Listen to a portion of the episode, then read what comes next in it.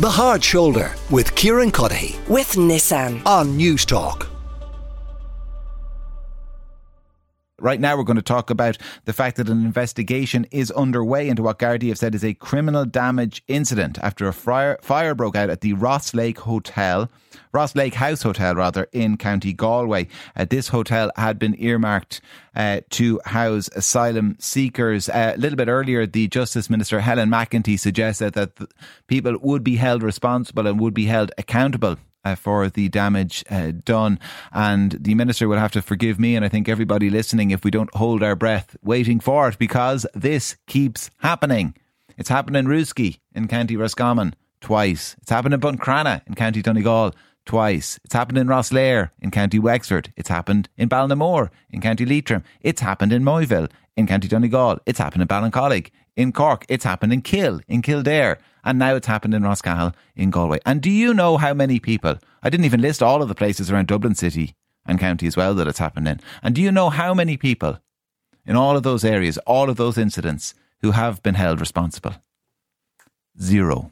Absolutely none. So again, we won't be holding our breaths waiting for somebody to be held responsible for this incident or the next one because you will find when people keep getting away with things, they tend to keep doing them. So until people are held responsible, we're going to see more and more of this. Uh, the Taoiseach Leo Varadkar, he's also been speaking about it today. Take a listen.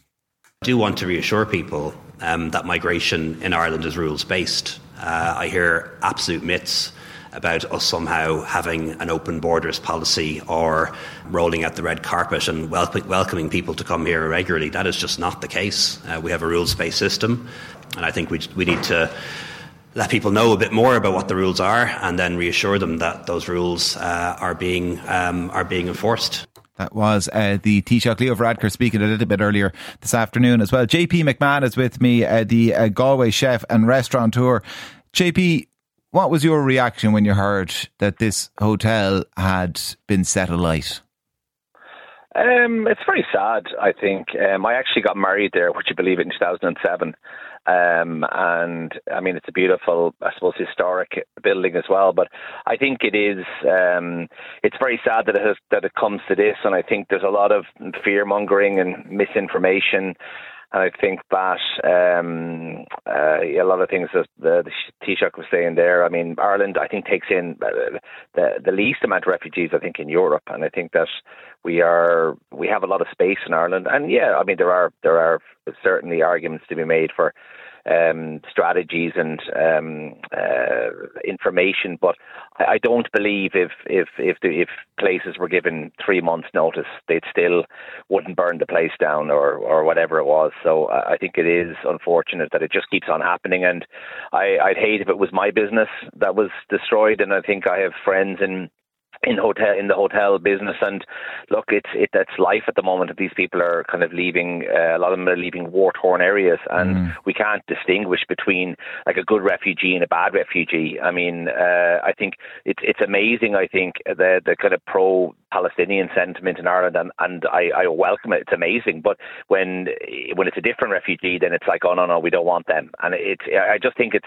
it's quite confused as well. Um, and I think it just comes down to fear. Um, I think that whole phrase of unvetted males. I mean, we're all unvetted males. I haven't been vetted. I mean, what does that even mean? And I, I think that um, that it's it's pure fearmongering. I think these males were homeless people, and the the women and children had been had been housed. But look, it's it's the way it is at the moment, unfortunately. Uh, uh, loads of people getting in touch with views, JP. Like Chris says, does this area have sufficient capacity in medical, transport, and educational facilities to support the increase of additional bodies? If you can't answer this question, then the government are not doing their job. And I, I, look, I don't know Chris's intention in sending that in, but let, let's assume he's the best of intention for a moment. Um, like those are legitimate questions for people to ask, aren't they? If if, if Oh, in an area, if people uh, like particularly kind of small rural areas, tourist towns, where hmm. suddenly there'd be a big jump in the population, I think if I was living there, it's perfectly legitimate and not necessarily racist to say, well, hold on now, I still can't get into the GP, the school's at capacity. Yeah. What are we going to do about X, Y, Z?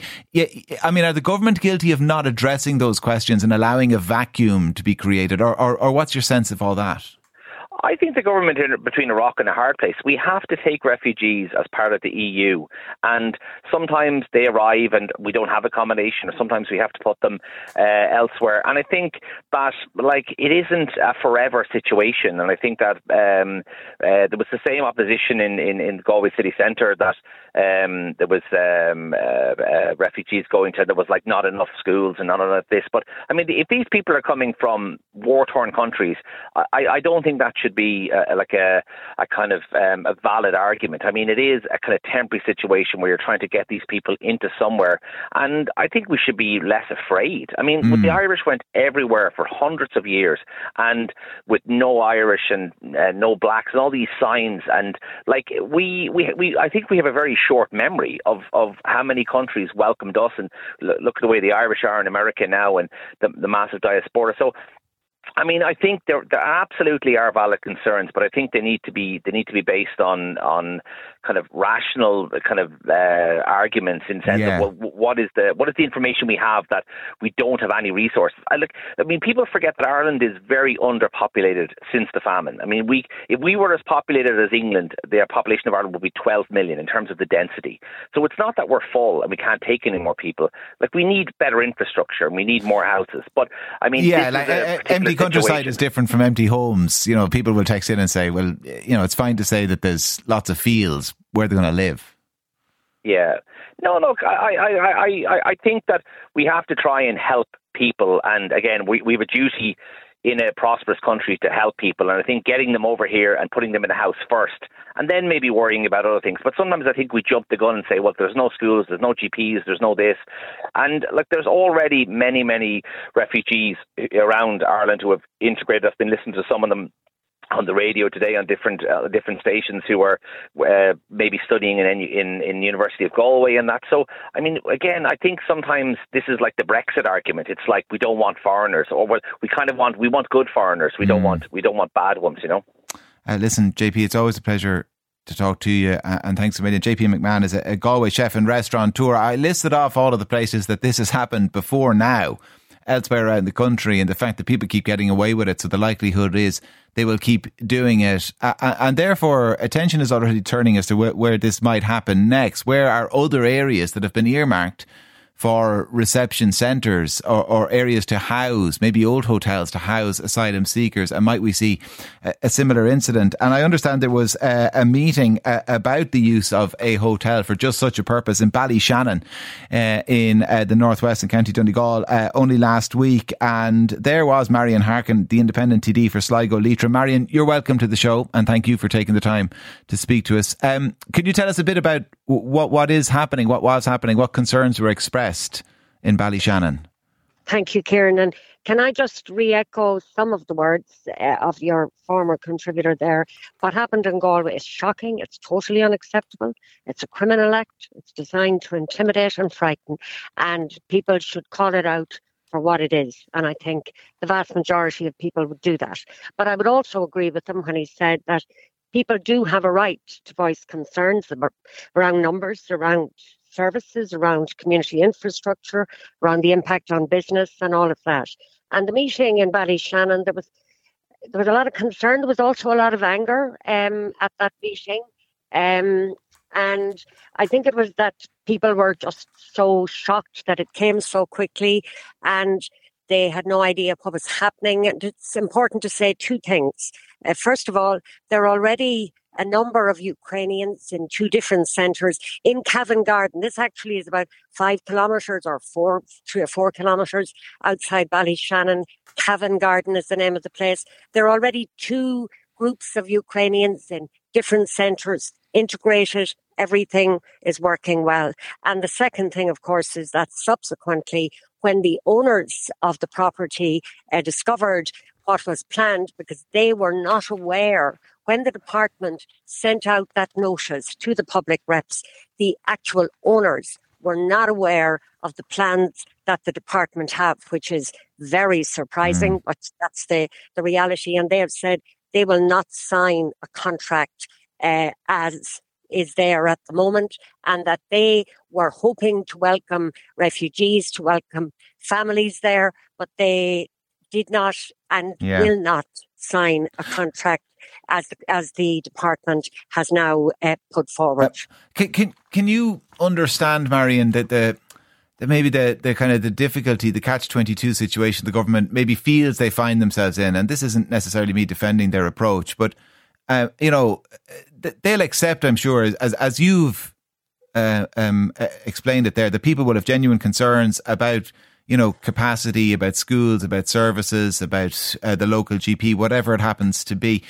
At the same time, they know that there's kind of organized opposition who are traveling around the country, kind of stoking up fear and whispering in people's ear about kind of undocumented, unvetted men, all these single uh, men of fighting age, whatever the hell that means, um, yes, who, who, are going I, to be moved into areas, you know. And so, so I, am I think there's a fear. On the one hand, the government want to answer those questions and let people know in advance, and then they have a fear on the other hand of of of signposting this so far in advance that kind of the, the lunatic fringe get organised?